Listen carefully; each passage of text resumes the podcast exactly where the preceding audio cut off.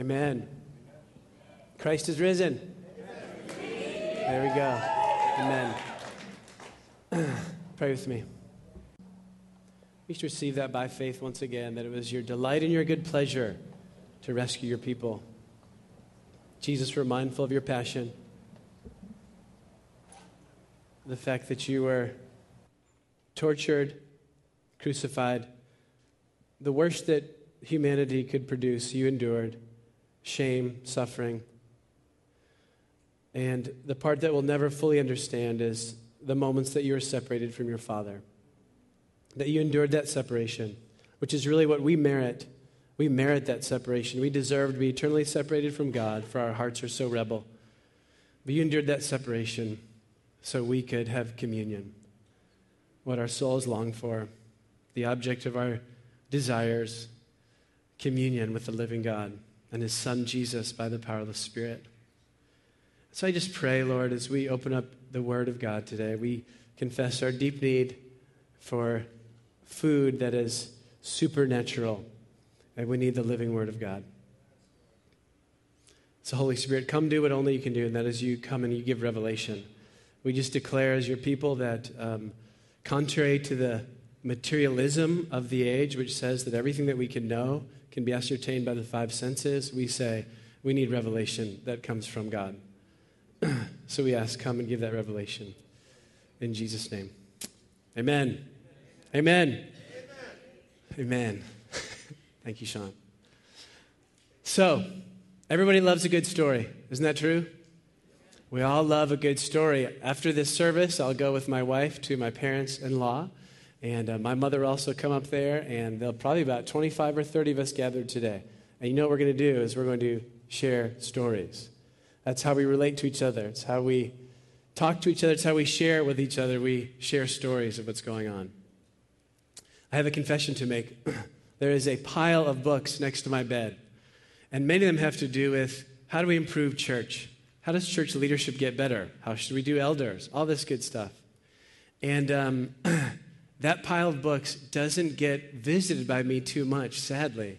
Because you know what I prefer? I prefer good stories about people.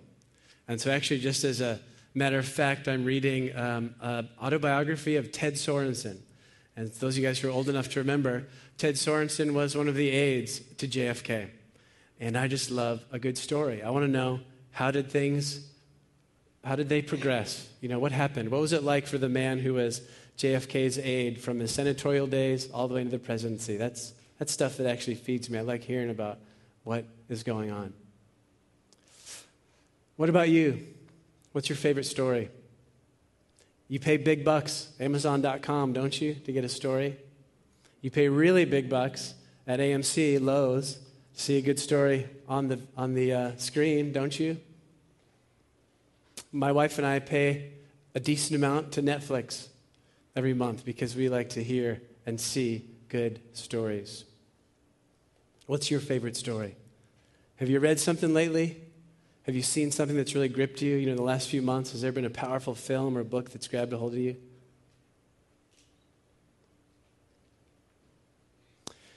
The question I have for us today is Is it possible, because humanity's been telling itself stories year after year after year, is it possible that the kind of typical archetypal story that we tell points to something bigger?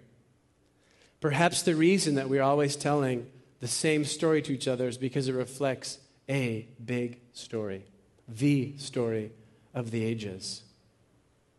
My friend Jaron Foster, he is becoming a master storyteller. I met Jaron when he was a freshman. And actually, as we got to know each other, a, a tragedy unfolded in his own life. And he's going through a story of his own. But Jaron's got a real prophetic edge using the media of film to be able to tell stories. I remember sitting in his dorm room when kind of an aha moment had come to him. He was reading, there's, I finally found you, I located you in the crowd. it's not hard since he's almost seven foot tall. But I had trouble nonetheless. I remember sitting in the dorm room and Jaron had a book on story. And he was able to uh, you know, the author kind of went through here's, here's how stories go, right? And we have the, archetyp- the archetypical story. The main arc is usually protagonist, encounters some sort of villain or trouble or challenge, overcomes, and in the process of overcoming is transformed. Now, there's other stories out there. You know, especially the 20th century brought us things like the theater of the absurd, you know, where just because of the craziness of life and uh, kind of our inability to comprehend pain and things, sometimes authors would go to kind of non archetypal stories. But Jaron was able to say, isn't it interesting that it's the archetypal story that usually resonates with us? We always want the hero to win. And again, my question for us today is maybe, maybe something is embedded in our souls in humanity so deep it points to the story. I'd like to share what I believe to be the story of the ages. And it's a story in four acts so I just want you to follow through with me, and we're even going to have an intermission. We're going to have a little musical interlude after Act Two, if you're okay with that. Is that okay? Okay. Act One. I believe Act One starts with a longing, and it's the longing to be part of something bigger, way bigger than ourselves.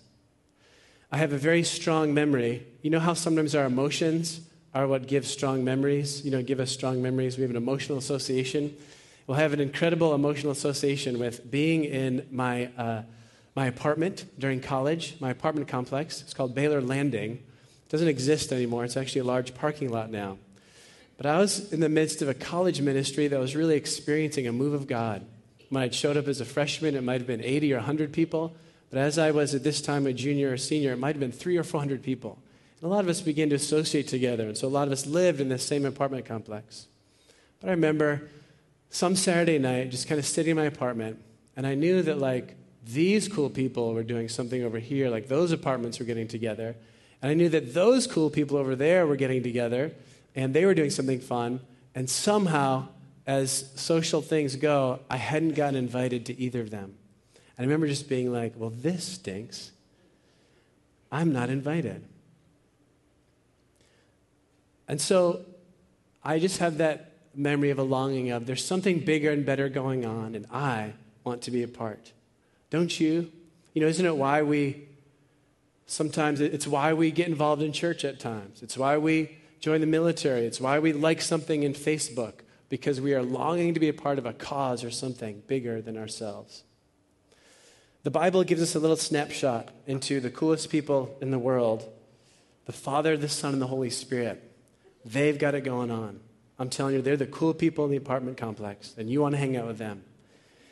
In Proverbs 8, we've got a little picture of what was going on um, before creation, and I want to share it with you. Proverbs is just uh, some wisdom literature from the Jewish tradition. and listen to this little tidbit we get. It says this I'm going to start in Proverbs 8 22. It says, The Lord brought me forth as the first of his works. And the me who's speaking here is wisdom. Okay, Proverbs is wisdom literature. So wisdom is saying, I was brought forth first. Now, in the New Testament, a writer named Paul, a guy who planted a lot of churches and really defined a lot of our theology for us, Paul said, Christ has become for us the wisdom of God. So when I read Proverbs 8, I go, ooh, this wisdom, I know who it is. It's actually Jesus. Okay? So remember, we're talking about here. We've got Father, Son, Holy Spirit. They've got something going on. Let's see what they got going on. I was appointed from eternity, from the beginning, before the world began. When there were no oceans, I was given birth. When there were no springs abounding with water, before the mountains were settled in place, before the hills, I was given birth. Before he made the earth or its fields or any of the dust of the world, I was there when he set the heavens in place. When he marked out the horizon on the face of the deep, when he established the clouds above and fixed securely the fountains of the deep, when he gave the sea its boundary so the waters could not overstep his command, when he marked out the foundations of the earth. This whole creation litany is going on. And now listen to this Jesus and the Father and the Holy Spirit having a great time together. Jesus says, Then I was the craftsman at his side. I was filled with delight day after day, rejoicing always in his presence, rejoicing this whole world and delighting in mankind. In other words, the Father and the Son in the communion of the Holy Spirit were having a great time creating the earth and creating you and me. And in that Garden of Eden, our longing to be a part of something bigger is found. Isn't it great that God gave us? The, the Genesis account says that God gave us a um, garden to till. In other words, He didn't just provide everything for us, but He gave us the capacity to create and cultivate. Indeed, He gave us the mandate to cultivate and create as we are created in His image. And so, you and I, this act one of this story is we're just created with a longing to be a part of something bigger than ourselves, a longing that is ultimately found in Eden in a certain sense. Do you feel it? You ever feel that longing? Curtain close. Curtain open. Act two. Act two, things are not as they should be. Right? Things are not the way they should be. They're just not. Can I share with you the headlines from Tuesday, CNN? Let's get a picture. Are things the way they should be? Here's where, these are CNN's headlines on Tuesday. No signs that the Syria military withdrawing from population centers. You guys are watching the news, you know that there's an uprising going on in Syria, and it seems like the government is not relenting in their oppression of that uprising. Second headline Body of missing barista found in Anchorage. Okay, there's a Starbucks girl who was last seen walking away from Starbucks with a man. Now they found her body in a lake. Third headline Reuters was kicked out of Iran for calling female ninjas assassins. That's kind of funny. Okay? A journalistic news service got kicked out because they saw some Iranian women doing like parkour type things, dressed up in ninja suits, and Reuters wrongly assumed that they were assassins. Actually, they were just doing martial arts for fun. Okay.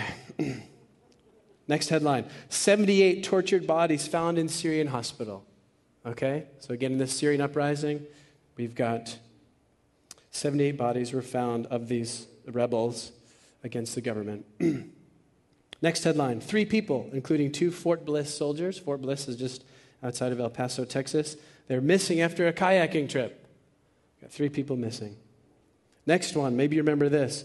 A service was planned for the seven college students who were killed at a small Christian college in Oakland, California.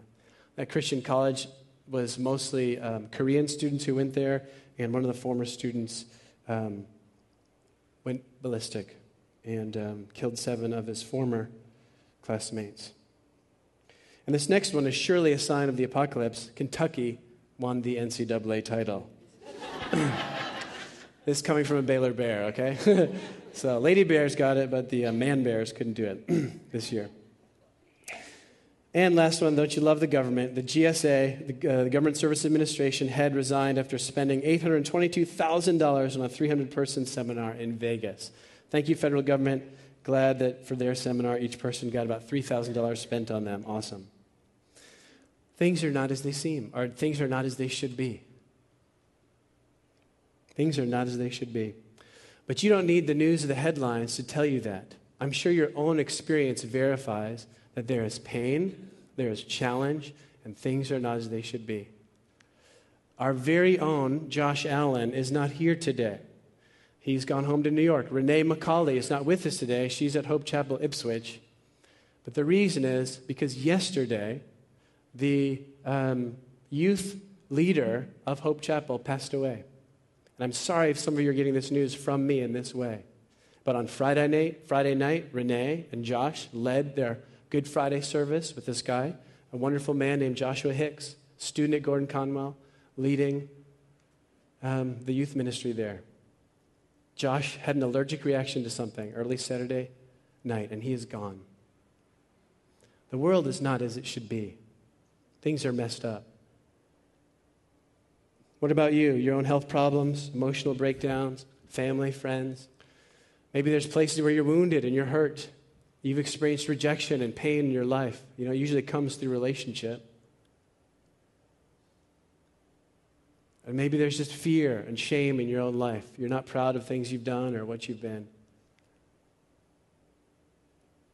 The point is, things are not as they should be. you are opposed. The biblical explanation, one of the biblical explanations, is that you are opposed. It's hinted at in the prophet Isaiah a few hundred years before Christ. It's really confirmed in this great picture that we get in the last book of the Bible. It's called Revelation, written probably about 50 or 60 years after Jesus' death. One of Jesus' disciples, John, got a vision from heaven, and what he confirmed was that there is war in heaven, and that the great enemy, the devil, Satan, was kicked out of heaven, and with him a third of the angels. And there, what they do is they wage war against you and me who are created in the image of God. Now, whether you believe or not in that picture, that reality, is ultimately up to you, but I can't think of a better explanation. When I think of these headlines, when I think of the pain in my own life, I just think there is a personal, demonic force that is against we who are created in the image of God. And then we have to look at the villain within, right? Are we not all aware of the villain within? The biblical name for it is idolatry. And it basically looks like this that you and I were created to worship God. But in our fallenness and living in this world where things are not as we want them to be, things are not as they should be, we go to every other thing to satisfy our hearts. Right? I don't know about you, but don't you ever have the thought, gosh, if I just had sexual intimacy, if I just had relational or emotional intimacy with this person, then my heart would be happy and it would, start, it would stop hurting. If I only had that car, or if I finally got to this salary structure with this much health insurance, then finally Kelsey and I would have relief. Or if I only was this person, if I had this identity or that career, then I would be secure. That's idolatry. We're always thinking. Now, again, there's nothing against dreaming. There's nothing against moving on to next, you know, all that God's made you to be and do. But the problem is our hearts are always deceived, thinking that if we just had this, that, or the other, it'd be okay. There's a villain within, too. There is a villain within. We are opposed from without, and at times we're opposed from within. Again, that's why when God gave his commandments, where he made a covenant with Israel, he said, Hey, commandment number one, don't have any other gods before me. And I'm telling you this because you're going to be happy if you don't have any other gods before me. But in our fallenness, we're always thinking something else will make us happy. That's the curtain closing on Act 2. So, Act 2 closes with the prophet Isaiah saying, We all, like sheep, have gone astray. Each of us has turned his own way. The Apostle Paul would go on to say, We all have sinned and fall short of the glory of God. We're all in need of a rescue. And so that brings us to the opening of Act 3 the rescue. And to get a feel for the magnitude of this rescue, for the scope of what God had in mind, you got to start thinking again, epic story, right? We tell stories to each other. Think of Normandy, okay? Full scale, biggest amphibious invasion ever to happen in mankind. Think Star Wars, okay? The rebels against the evil empire. Think Lord of the Rings. It's the fellowship of the rings. Guys getting together saying, We're going to do this thing. We're going to get the ring back to where it belongs so that its evil power is neutralized. Just all the epic tales, they're just reflections of the great story, that epic rescue that God executed in Jesus Christ.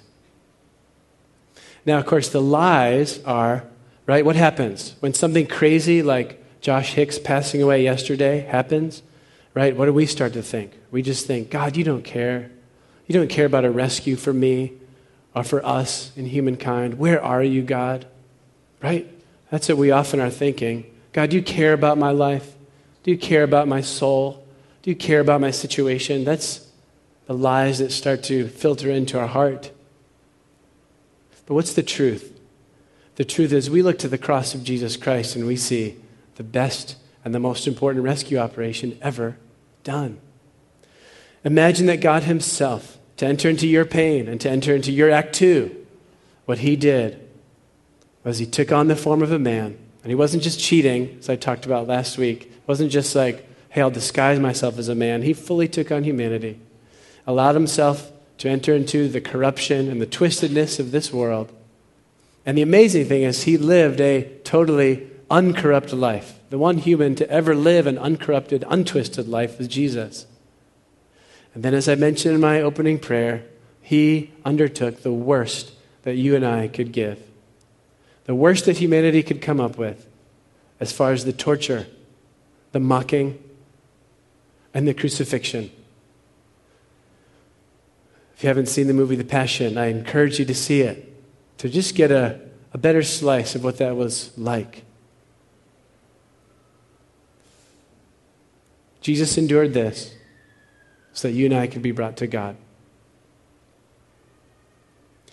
Now, the proof in the pudding, the rescue, for the rescue to take effect, for the rescue to have its power, the proof really is in the resurrection, is it not? And so you and I, we need to wrestle with this, this historical event, the resurrection. And I encourage you to do so. And I point out to you people like the journalist Lee Strobel. Do you know his story? He's written The Case for Faith, The Case for Christ. Or my own journey with Josh McDowell and his, his book, More Than a Carpenter. I came to Baylor as a freshman, having grown up in the church, but then having a real existential crisis, thinking, Am I going to believe this thing? Do I really want to put my faith in Jesus Christ? Because I see what Jesus is asking. He's asking me to give my life to Him and to follow Him wholeheartedly. But if it's not true, then you know, what kind of integrity do I have if I don't believe this? So for me, I had to wrestle through the resurrection. And it came down to people like Lee Strobel and Josh McDowell outlining different historical realities. the lives of the disciples being the one that kind of nailed it for me. In other words, when you look at the 12 disciples, one killed himself out of remorse, right? Judas, because he had betrayed the Son of Man, Jesus, to the Romans. The other 11, 10 of them all died martyrs' deaths. 10 of these 11 went to their own graves, murdered also, like Jesus was, saying, We've seen the resurrected Jesus. We have encountered the living Christ. The one who didn't, John, about whose revelation I spoke earlier, we get this picture of the enemy. It said that he died of natural causes. But he had been in exile a while. He got jailed. He got some serious jail time for what he believed. That's compelling. Is it compelling to you that our whole calendar starts at Jesus' birth? Is it compelling to you that the largest paper that you get during the week is on a Sunday? may sound a little strange, but the whole Sunday, the fact that Sabbath moved from Saturday to, some, Saturday to Sunday, something's happened in culture and civilization. So, just as a student of history, you need to start to look at how did, why did Christianity affect things so, in such a massive way in history? These are compelling things. Now, that doesn't prove the resurrection, but it is compelling to say what happened what affected these people 2,000 years ago that totally shaped the culture that you and I live in, a lot of which we take for granted. It's compelling. So I had my own wrestling. And I came to the conclusion that yes, Jesus rose from the dead. And I came to the other conclusion that Jesus offers me a rescue, and every other religion offers rules. Do you hear that? Jesus offers a rescue. Every other religion is about rules. I know that might be hard in this age of tolerance, right? Which is actually not tolerance. It's really the intolerance of tolerance, as D.A. Carson has finally said, right? Tolerance used to mean we accept people with other views. Now, tolerance means if you don't accept my view, then you're not tolerant. It's really twisted how it's become. But, anyways, I realized that saying that other religions are rules and only Jesus is a rescue, that, that, that hits some of our tolerant sensibilities of the 21st centuries. But I just say it's true. I've been to North Africa and I've been to the Middle East and I've spoken with Muslims and I've spoken with Hindus. And as they unpack their systems to me, I say, wow. Sounds like you don't know. You know, sounds like you've no assurance of what's going on. It sounds like you're just on a system of merit here. And, if, and you don't know. I'm, I'm, speak, I'm thinking of one conversation that I had just the last time we were in Northwest Africa with a Muslim brother who said, um, I said, Well, do you know? You know when, when do you know that your, out, your, your, your good deeds are going to outweigh your bad? he said, Well, I don't know. I won't know until I die.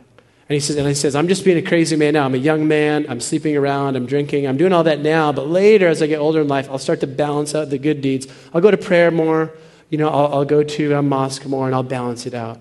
I said, wow, that seems like a really hopeless situation to be in, don't you think? I said, my God, Jesus offers me a rescue. I can know because I know that none of my deeds will measure up to the righteousness and holiness of God. He's offered a rescue. Jesus has offered a rescue. And that's what I need, his rescue.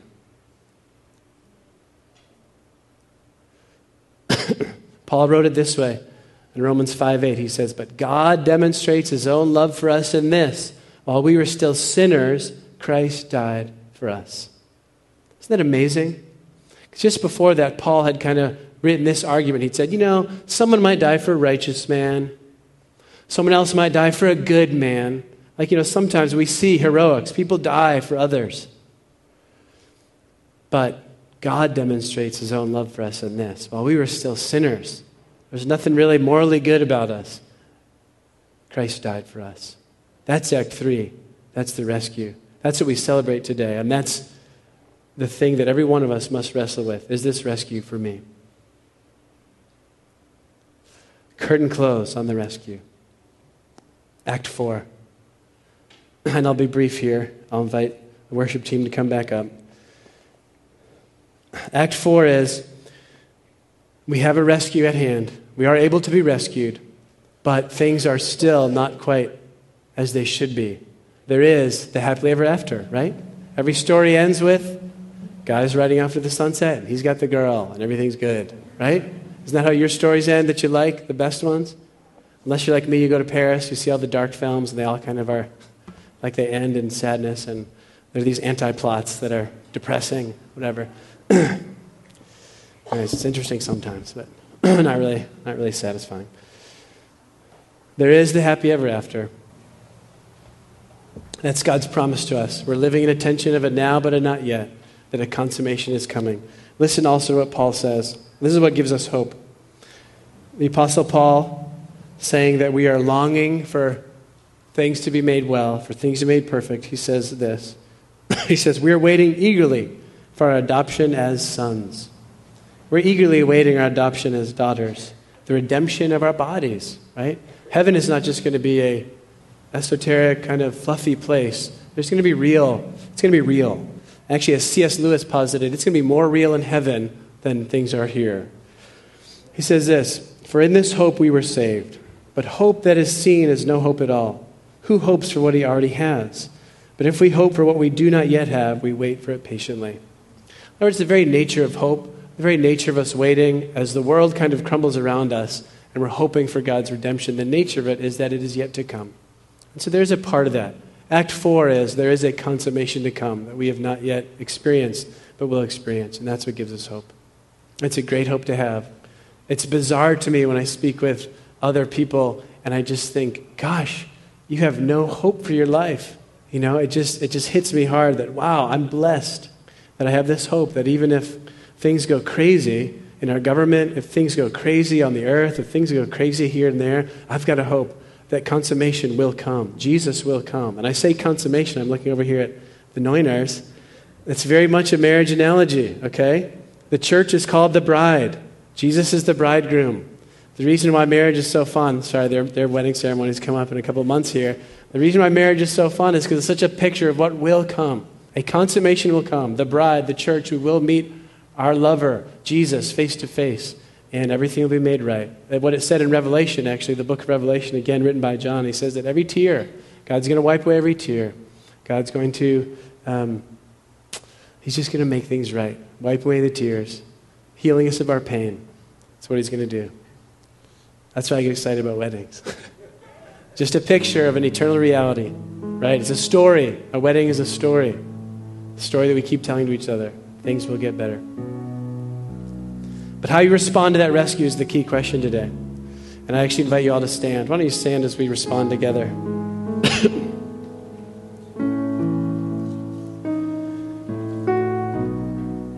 How you are responding to that rescue is the key question today. How are you responding to this story? Are we aware of that longing that we see in Act 1 of longing for something bigger and better to be a part of?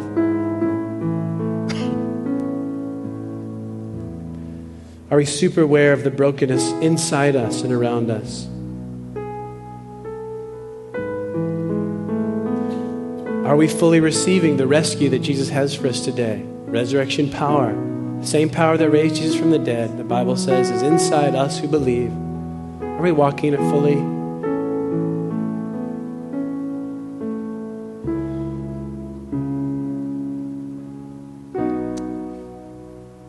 Are we longing for his appearing, as the Bible says? Is there a longing for the coming of Christ? For himself, for Jesus himself to wipe away the tears from our eyes? Are we longing for Act 4 to happen? Holy Spirit, stir up in us again appreciation for the story of the ages